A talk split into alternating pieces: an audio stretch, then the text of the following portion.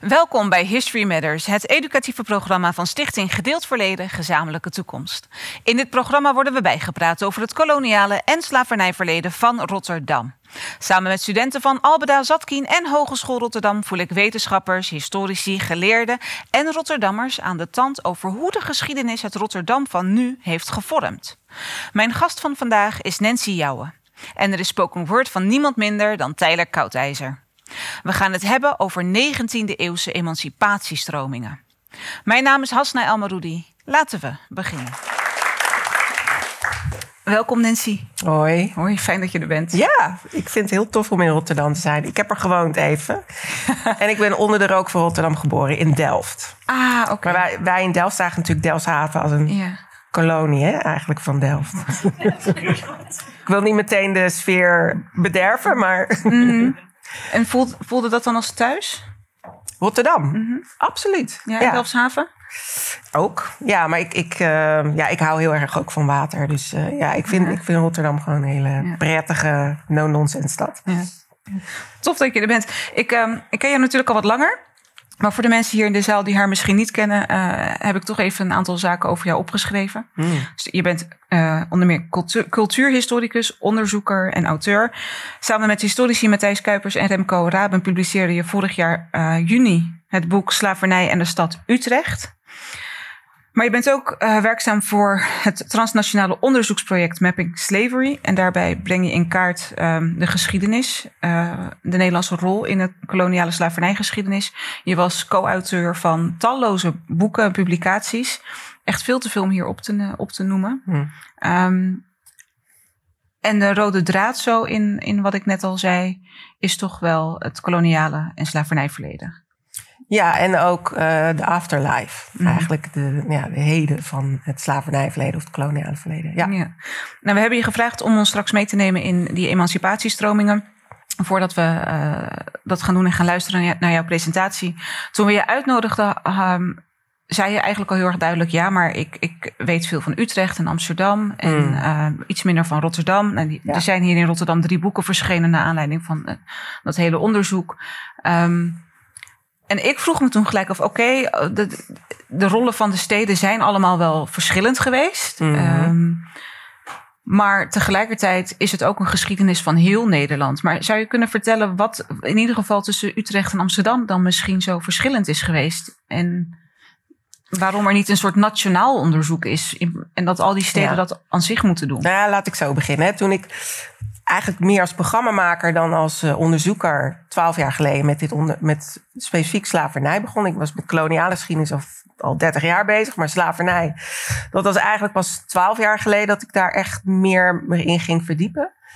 Toen eh, zag, zagen Nederlanders het nog niet als Nederlandse geschiedenis. Mhm. Dat is nu anders. Ik denk dat heel veel mensen nu zeggen: ja, oké, het hoort ook bij de Nederlandse geschiedenis. Er is in ieder geval een kanteling die nu plaatsvindt. De volgende stap, stap is dan eh, is het stadsgeschiedenis. En ook daarop kunnen we nu ja zeggen, in ieder geval in een aantal steden. Ehm, Utrecht is de vierde stad van Nederland. Van de G4 van de grote steden de witste stad, zou ik bijna zeggen. En het is ook de stad die zichzelf heel duidelijk ziet als een stad die helemaal geen enkele koloniale link heeft. Ehm, bestaat niet gewoon, punt. Slavernij al helemaal niet. Ehm, dus dat is heel belangrijk eh, om dat beeld bij te stellen. En dat hebben we ook gedaan met het, eh, met het boek. Eh, het is heel goed ontvangen. Binnen de eerste week was de eerste druk al uitverkocht tot onze eigen schrik. Mhm. Ehm, maar ehm, wat ook belangrijk is, specifiek aan Utrecht. ehm, hè, Rotterdam wijst naar Amsterdam. En wij wijzen dan altijd naar Rotterdam en Amsterdam. Hè, het waren die havensteden waar slavernij was. En niet verder eh, Nederland in. Hè, Utrecht is een typische landlocked stad. Hè, dus heeft helemaal geen grote waterwegen. En toch kan je daar heel veel vinden als je eenmaal begint te zoeken. Nou, dat hebben wij ook gemerkt in ons onderzoek. Dus het is heel belangrijk ook om te beseffen dat niet alleen de havensteden, maar ook dat zogenaamde achterland ook diep eh, verankerd zit in die slavernijgeschiedenis. Je noemde Mapping Slavery al. Nou, we hebben drie gidsen daarvoor geschreven, waaronder deze. Ik heb hem even bij me. Ehm, er zit ook een kaartje in van waar slaveneigenaren hebben gewoond. Nou, en die wonen echt van Twente tot Gelderland, tot Friesland, Groningen, Zeeland. Je kunt ze ook overal vinden. Mm. Dus het, het zit veel dieper ook verweven in, in het weefsel van het land, maar ook de stad. Ehm, Ja, dus in de betreft- infrastructuur, in de bedrijven, eh, maar ook in, de, in het materiële, hè, in, de, in de gebouwen zelf. Mm. Dus eh, ja, het leren lezen van je stad als een archief bijna, dat, dat is typisch iets eh, wat, wat ik heel interessant ook Ja. vind. En dus wat dat betreft, dat je zegt ook. ehm, als Utrecht zei, wij- wij, niet, wij hebben daar niks mee te maken. Dat is misschien ook nog wel juist een extra drijfveer om te zeggen: maar wacht even, hoe zit dat dan nou echt? Want er is heel lang heel veel ontkend. En dat bleek toen toch echt heel anders te zitten. Klopt. Ja. In de 19e eeuw ehm, kwamen er toch wat verschillende stromingen eh, op, eh, nou ja, op dreef. Die hebben de wereld eh, Ja. omgedraaid, op zijn kop gezet. Soms nu, met de kennis van nu, als we terugkijken naar die periode, lijkt het haast revolutionair van de een op de andere dag te zijn gegaan. Maar volgens mij ging daar veel meer aan vooraf. Eh, jij gaat ons nu eh, een hele mooie college geven. Mag ik een warm applaus voor Nancy Jouwen? Yes. Ehm, en ehm, om mezelf te beschermen heb ik het maar even opgeschreven, want anders gaat u 20 minuten naar me luisteren. Goed, ik heb mijn praatje genoemd de, de lange 19e eeuw. De 19e eeuw was een dynamische eeuw, eh, wordt ook wel de ijzeren eeuw genoemd, vanwege die industriële revolutie. Een tijd van nieuwe technieken, waarin werk verandert. Rotterdam, Rotterdam verandert daarin mee. Er komen bruggen, sporen, kanalen, wegen, moderne machines. Rotterdam wordt zelfs een wereldhaven. En deze groei zie je ook in communicatie en mobiliteit. Mensen in steden zoals Rotterdam komen in aanraking met betere informatiespreiding. Er komt betere hygiëne. Terwijl dat in het begin en halverwege de 19e eeuw, ja, dan heerste eigenlijk nog vaak chola in verschillende steden. Het betekent dat de bevolking ook groeit. Ook eh, politiek en constitutioneel, dus hoe een staat zichzelf inricht, verandert er veel. Ik noem kort vijf dingen. Nederland wordt in de 19e eeuw een koninkrijk. Hè? Want in de 17e en 18e eeuw zijn we nog een republiek. En vervolgens moet het jonge koninkrijk af, de afscheiding van België in 1830 verwerken. Best wel traumatisch. Twee, er ontstaat een nieuwe politieke gemeenschap. En die claimt in 1848 parlementaire verantwoordelijkheid over Willem II, de tweede koning. Wat in feite betekent dat de politieke macht verschuift van de koning naar die politieke gemeenschap. Zijn macht wordt ingeperkt van de koning. Drie. In 1848 wordt ook de adel grondwettelijk afgeschaft. Nou, men kan nog wel titels voeren in het dagelijks leven, maar adel, daar doen we niet meer aan. En 30 jaar later, vier, in 1879 ontstaat de eerste politieke partij. De ARP, de anti-revolutionaire partij, wat verwijst naar hun verzet mm, tegen de idealen van de Franse revolutie. Gaan we het verder niet over hebben. En vijf, in 1887 komt er een grondwetswijziging, waardoor een groter deel van de mannelijke bevolking mag stemmen, maar vrouwen actief worden uitgesloten van kiesrecht. Nou, terwijl dat allemaal in Nederland zelf gebeurt, vinden er ook allerlei verschuivingen plaats in de koloniale gebieden die Nederland overheerst. Juist in de 19e eeuw verovert Nederland grote delen van wat we nu kennen als Indonesië. Dat gaat gepaard met heel veel geweld en heel veel oorlog en heel veel doden. Zoals in de Java-oorlog of in de Aceh-oorlog. En toch willen Nederlandse steden juist trots zijn op hun koloniale bezittingen. Ze willen hun nationalisme laten zien. Er komen Indische buurten in Nederland. De Rotterdamse Javastraat ontstaat in 1866. En in Katendrecht krijg je de Sumatra-weg in 1888. In 1894 volgen dan de Acehstraat, de Delhistraat en de Timorstraat. Precies die eilanden en gebieden die in de 19e eeuw met geweld zijn overgenomen. Die neiging om trots te zijn in de 19e eeuw op je koloniën zie je door heel Europa. Er ontstaan wereldtentoonstellingen waar koloniale bezittingen worden tentoongesteld. Zo ook in 1883 in Amsterdam op het Museumplein. Het loopt van mei tot oktober en er komen anderhalf miljoen mensen op af. Een hele grote menigte.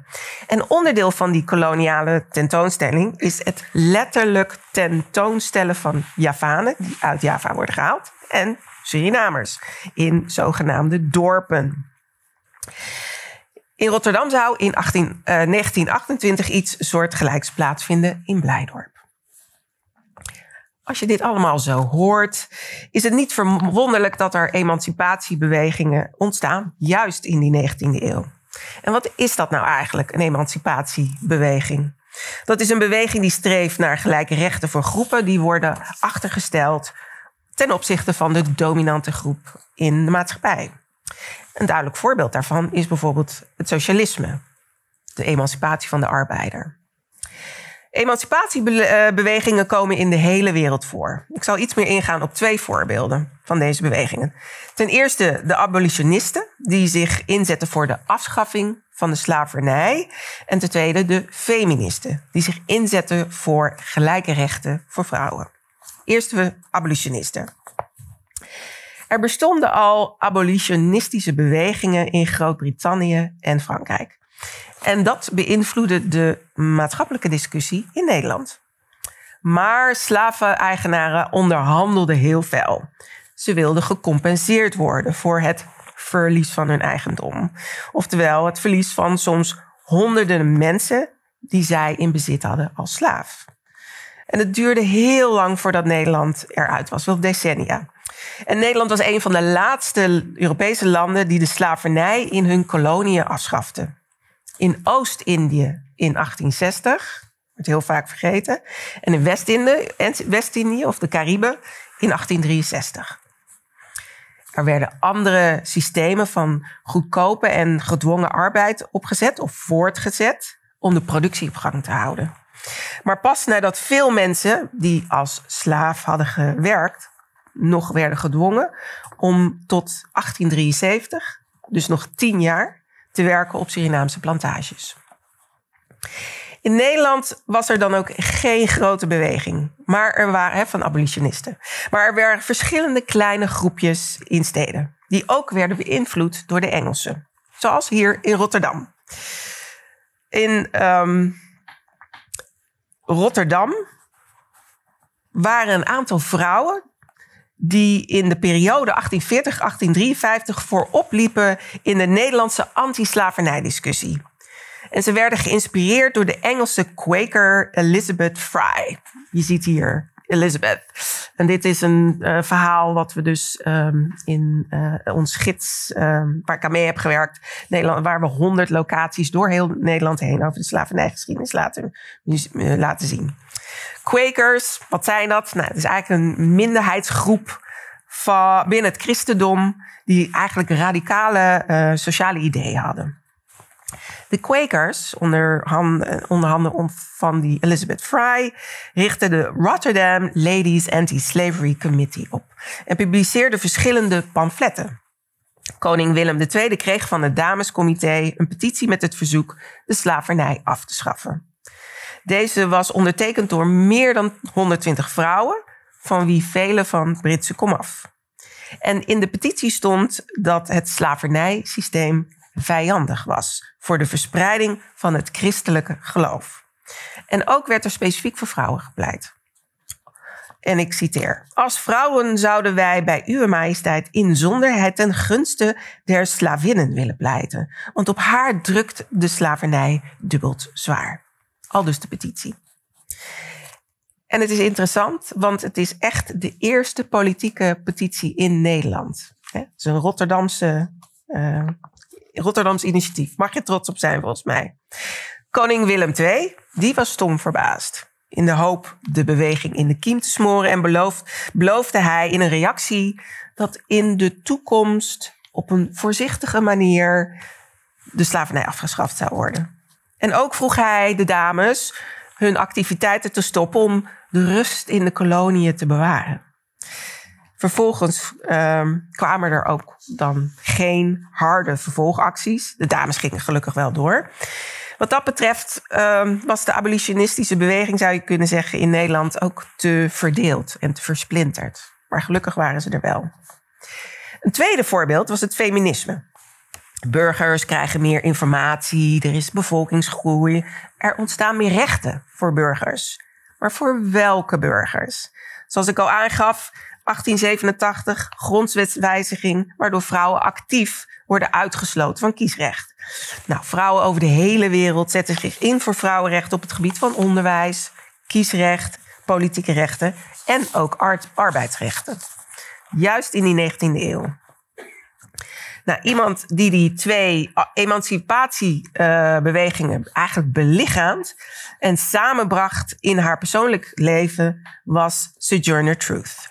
Je ziet hier Sojourner Truth. Wie heeft wel eens van haar gehoord? Ja, heel goed.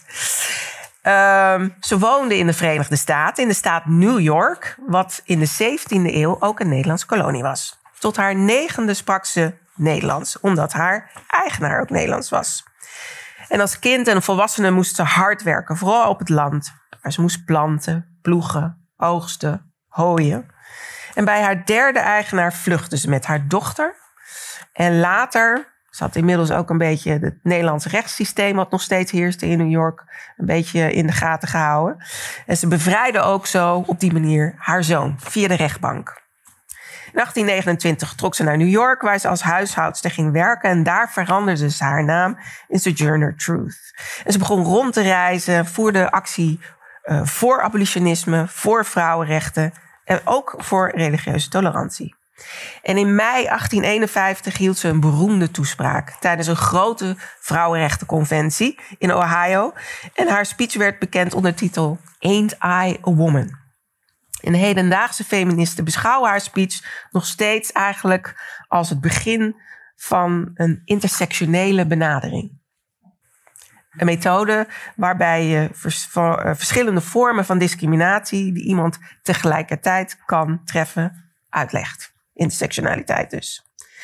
Ze dicteerde haar memoires aan haar vriendin Olive Gilbert en haar boek Narrative of Sojourner Truth, A Northern Slave kwam uit in 1850.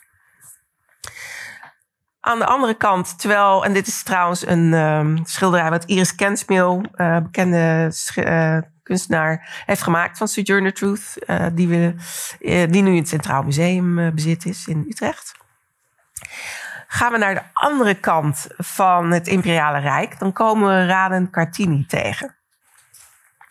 Zij werd geboren in vier jaar voordat Sojourner Truth stierf. In Indië dus. Raden was uh, uh, lid van een aristocratische familie, wat betekende dat haar bewegingen heel erg werden ingeperkt. En ze werd eigenlijk al geprept voor het huwelijk. Uh, nou, het was eigenlijk heel bijzonder dat ze onderwijs kreeg. En aan alles aan haar positie, en je zou kunnen zeggen dat dat ook een intersectionele positie eh, was, als een vrouw van kleur in een kolonie, werden al haar werd eigenlijk al haar bewegingsvrijheid ingeperkt. Um, en daar begon ze over te schrijven, want ze vond het niet kunnen. Um, en haar werk is uiteindelijk ook um, te boek gestaafd. Uh, en het boek heet Van, licht, uh, van duisternis naar licht. Je kan het nog opzoeken. En ja, Sojourner Truth's verhaal, Cartini's verhaal, ze zijn te boek gesteld. Nou, we gaan geen quiz doen van wie zijn dit. Nou, oké, laten we een quiz doen. Wie zijn dit? Weet, ja, uh, uh, maar die andere twee. Ja, oké. Wat ik wil vertellen hier is dat. Um, en dit vind ik ook iets typisch van de 19e eeuw en ook onderdeel van de emancipatiebewegingen. Um, schrijvers hebben emancipatiebewegingen geïnspireerd. En andersom hebben die bewegingen ook schrijvers voortgebracht. Die over continenten en over tijd heen ons hebben geïnspireerd. Uh, Harriet Beecher Stowe, die uh, het boek Uncle Tom's Cabin in 1852 schrijft. Um, het is vertaald uh, in het Nederlands. Uh, die titel ga ik het nu niet over hebben. Slechte titel. Uh, maar het werd ook in een theaterstuk verwerkt. Wat ook hier in Rotterdam in de 19e eeuw is opgevoerd. Nou, dat boek dat heeft een gigantisch succes meteen wereldwijd. Het, wordt, het is een bestseller. Maar het, nou, het zorgt ook eigenlijk voor heel veel woede bij slaveneigenaren in uh, de Verenigde Staten.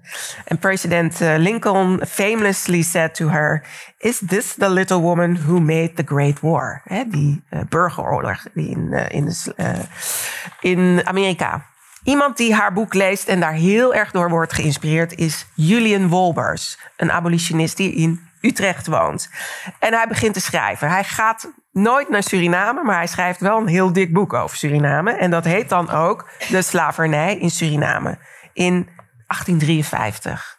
Um, of, ah, sorry, nee, dat klopt niet. 1860 volgens mij. En hij krijgt daar een grote prijs voor, een koninklijke onderscheiding.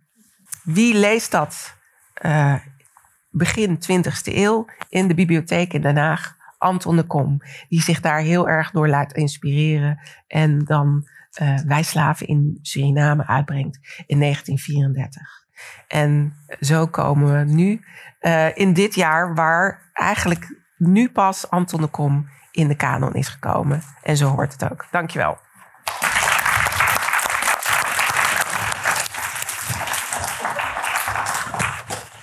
Okay. Mooi. Dankjewel.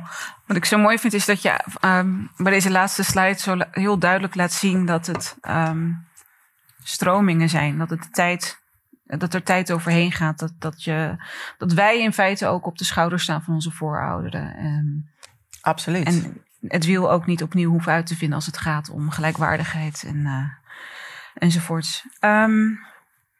ja, je noemde net al uh, intersectioneel feminisme um, en de, feministische stromingen.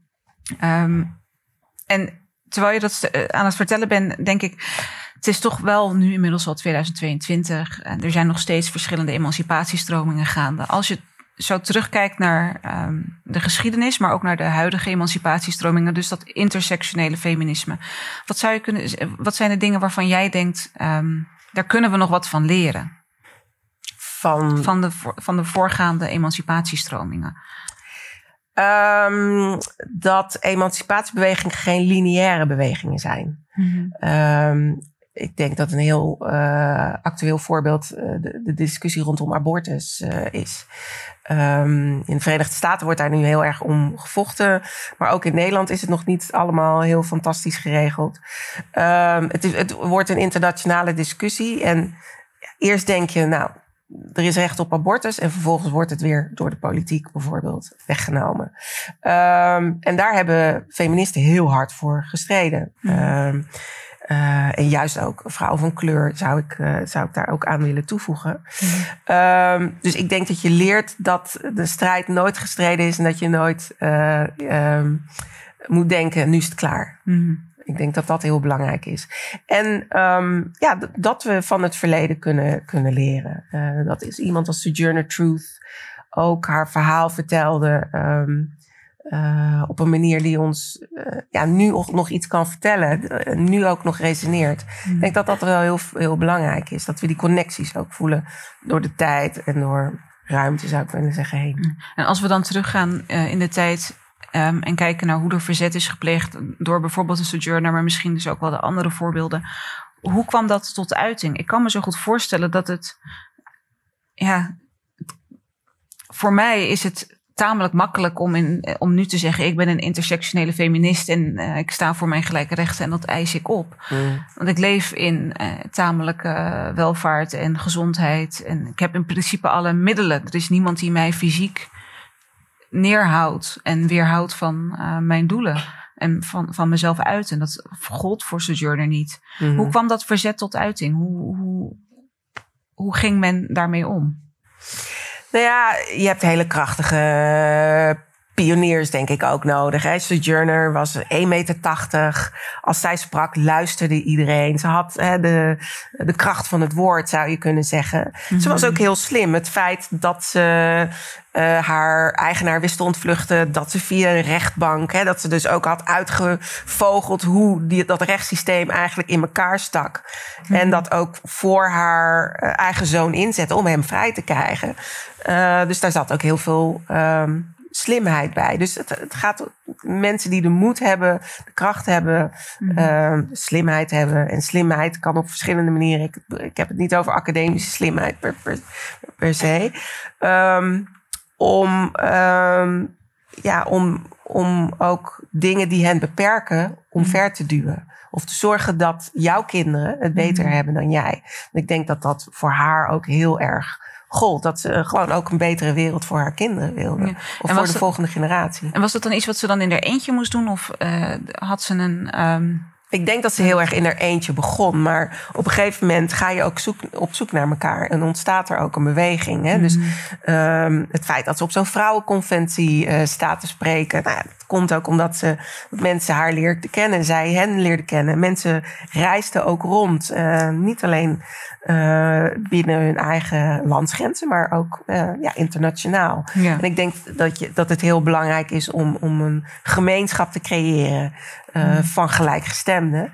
Eh, en ehm, ja, daardoor is, alleen loop je misschien harder, eh, maar samen loop je verder. Hè, is een beroemd spreekwoord. Dat Mhm. geldt hier natuurlijk zeker. Ja, en dat zie je dus ook mooi bij die Rotterdam Ladies Anti-Slavery Committee. Dat zij Exactly. hun inspiratie vanuit eh, Groot-Brittannië halen. Ja. En zich wel als collectief eh, opstellen. Klopt. Ehm, we werken bij History Matters nou samen met een aantal scholen. Albeda Zatkin en de Hogeschool Rotterdam. Vandaag is hier Brianna Boete en zij heeft een vraag voor jou voorbereid. Kunt u ons ook vertellen over andere rollen die vrouwen zouden hebben binnen emancipatiebewegingen? Nou ja, ik denk dat. ehm, nou, laten we de antiracismebeweging van nu nemen, die in Nederland eh, er is. Eh, dan zien we heel vaak ja, mannen eh, op de voorgrond zijn. Maar zowel die mannen, maar ook de vrouwen die in die beweging zitten, die zeggen, ja, zeggen allemaal: het zijn de vrouwen die het echte werk doen. Hè? Het gaat vaak ook achter de schermen. Het is vaak ook het onzichtbare werk, het vervelende werk. Maar ik denk het organiseren, het denken, strategisch zijn. Eh, maar ook niet te min, je niet te min voelen om ehm, to do the dirty work, om het zo maar eens te zeggen. Het, eh, het, werk wat niet sexy is, eh, wat je niet meteen op het acht brengt. Ik denk dat ja, vrouwen wat dat betreft echt als een soort stoommachine werken. Die zorgen dat de trein blijft rijden. En ehm, ja, ik denk dat we daar ook veel meer ehm, respect moet- voor moeten hebben. Maar als je ook kijkt in Nederland eh, naar academici die ehm, juist het antiracisme debat verder hebben gebracht. Ook op een academisch niveau. Dan zijn dat ook vrouwen. Dan denk ik aan Philomena Esset. Dan denk ik aan Gloria Wekker en anderen. ehm, die gewoon ehm, de moed hebben geha- gehad om datgene eh, wat heel veel ongemak veroorzaakt bij iedereen. En veel schuring veroorzaakt.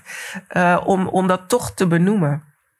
Ehm, dus ik denk dat vrouwen op alle manieren eigenlijk eh, een rol hebben gespeeld. Niet alleen als pionier. Dan wilde ik dus alleen nog heel even terug naar ehm, de geschiedenis, naar de afschaffing van de slavernij. En in Suriname, maar ook in Nederlands-Indië. En de relatie tussen die twee of, of het verloop daarvan. Zou u ons daar iets meer nog over kunnen vertellen? Nou ja, kijk, eh, Nederland werd, nou laat ik zeggen Europa, eh, zeker sinds de 18e eeuw moest gaan nadenken over ehm, ja, het feit dat ze slaven hadden, dat ze ko- eh, kolonies hadden waar tot slaven gemaakt aan het werk waren. Ook omdat er grote opstanden in die kolonies uitbraken. Ehm, de grote Haiti-opstand, Mhm. die meerdere jaren duurde, is een heel belangrijk voorbeeld daar, eh, daarin geweest. Ehm, maar ook in andere plekken, eh, ook eh, bijvoorbeeld in wat we nu kennen als Guyana, Mhm. wat vroeger, wat in de 17e en 18e eeuw een Nederlandse kolonie was. Ook daar was eh, een jaar lang een opstand tegen de Nederlandse overheersers op dat moment. Ehm, dus er zijn heel veel opstanden geweest. Ehm, dat heeft denk ik eh, een push gegeven. Maar anderzijds, op een gegeven moment bracht het ook minder economisch op. Ehm, de abolitionisten in Amerika of eh, in de Verenigde, sorry, in Groot-Brittannië en in Frankrijk, ehm, die pushen heel erg. En dat beïnvloedt ook de Nederlandse politieke discussie. Eh, dus die moeten eraan. Maar het duurt heel lang. Dus ze doen er echt decennia over om uiteindelijk te beslissen: oké, we gaan het ook afschaffen. En ze zijn een van de laatste in, in Europa. Mhm. maar ook niet uh, voordat uh, slaveneigenaren heel hard hebben onderhandeld over dat zij compensatie willen voor het verlies van hun eigendom. Mm -hmm. voor elke uh, tot slaafgemaakte Surinaamse persoon, uh, of persoon die in Suriname op een plantage heeft gewerkt, uh, moet er 300 gulden betaald worden. Voor Curaçao 250 gulden. Ehm, sommige mensen hebben honderden mensen uh, in eigendom. Dus die worden ook heel rijk van uh, die compensatie. Mm -hmm. dus als mensen over reparations beginnen, bla bla bla, dan zeg ik altijd: ja, er is, er is al reparations die plaats heeft gevonden. Alleen andersom, die mhm. eigenaren zijn gecompenseerd. Mm -hmm. Laten we het daar eens over hebben. Um, ja, dus um, op een gegeven moment kon door die verschillende redenen um, heeft Nederland ja. kunnen afschaffen, maar ook. Dankjewel, Nancy mag ik je ontzettend bedanken uh, voor je komst. Maar blijf vooral ook even lekker zitten. Want we gaan dan nu luisteren naar een spoken word piece van niemand minder dan Tyler Koudijzer. Tyler Koudijzer is een spoken word artiest uit Rotterdam. Met een rugzak vol verhalen die niet alleen uh, verteld moeten worden, maar vooral ook gehoord moeten worden. De onderwerpen die centraal staan in zijn werk zijn vasthouden aan het voortdurend loslaten en jezelf kunnen vinden in het verdwaald zijn. Mag ik een heel warm applaus voor Tyler Koudijzer.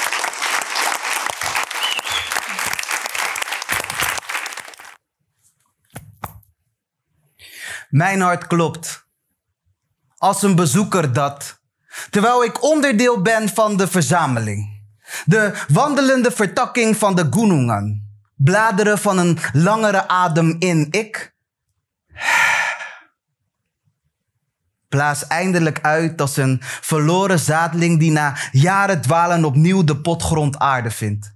Vaak beamend bij de vraag wat men van onze keukensmaken vindt, hield ik mijn adem in om de ander zoet te houden tijdens het kruisen van paden.